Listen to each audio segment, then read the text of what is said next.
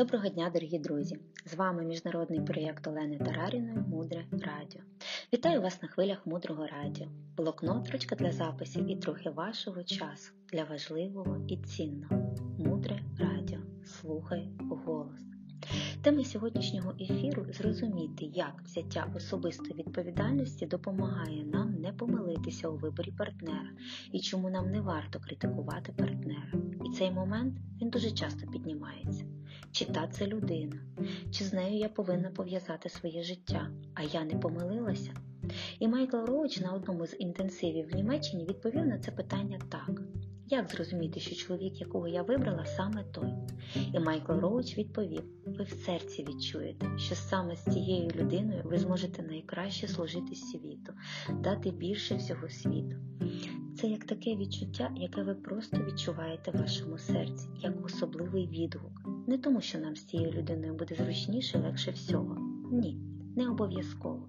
І швидше за все, нам не буде з цією людиною легше всього. І буде період, коли нам потрібно буде зробити роботу з нашою свідомістю, щоб прийти до цього стану. Але є ось це відчуття.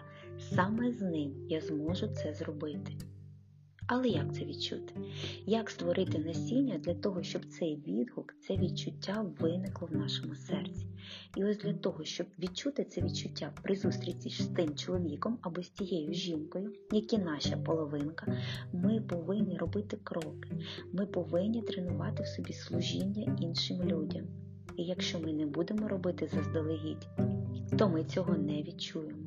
У нас не буде потенціалу, здатності, щоб відчути свого ідеального партнера, який ще навіть на сьогодні ідеальний, потенційно ідеальний, з яким ми можемо прийти до найвищих рівнів щастя і привести туди величезну кількість інших людей, ставши прикладом.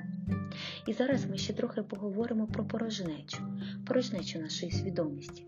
І ми говорили про те, що ми свою свідомість перетворюємо в ту чи іншу і утримуємо наші історії, історії з нашого минулого.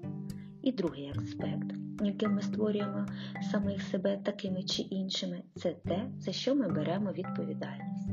І зараз ми цю тему розширимо.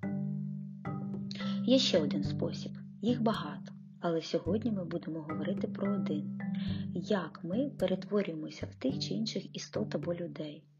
Ок, звідки приходить ручка? Ручка приходить з нашої свідомості. Що з цього випливає логічно, що в цей момент наша свідомість є чим для того, щоб ми змогли побачити в ручці ручку, щоб з нашої свідомості прийшла ручка, чим повинна бути наша свідомість в цей момент? Ручкою. У той момент, коли я тримаю фокус на ручці, моя свідомість стає ручкою. І якщо я тримаю фокус на червоному, моя свідомість стає червоним, тому що цей червоний приходить з моєї свідомості. Будьте зараз дуже уважні. Якщо я дивлюся на свого партнера в стані роздратування і я критикую його роздратування, мій фокус зараз на роздратуванні партнера.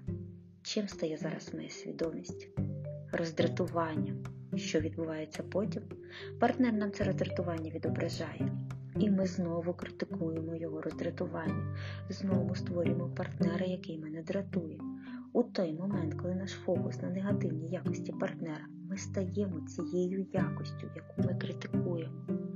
Причому я вам хочу сказати, що в момент критики або негативного стану у нас з вами дуже висока концентрація.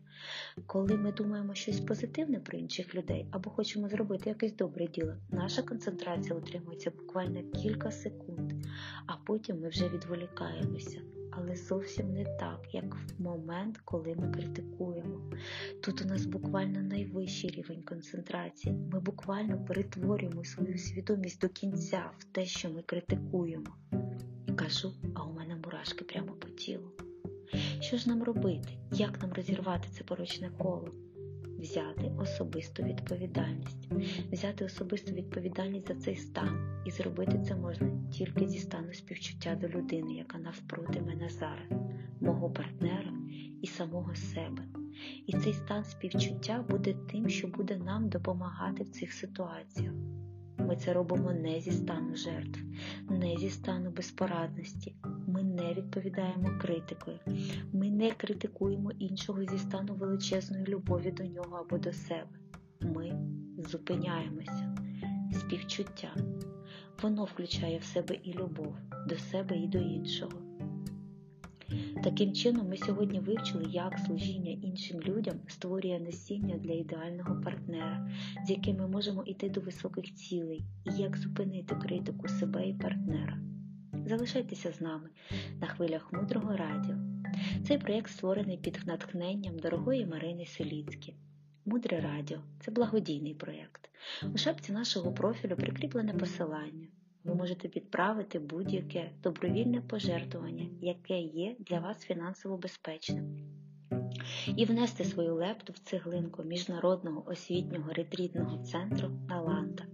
З вами був проєкт Олени Тараріної, транскрибатор Марія Коцюруба, переклад та озвучення Світлана Ромашина. До зустрічі в ефірі!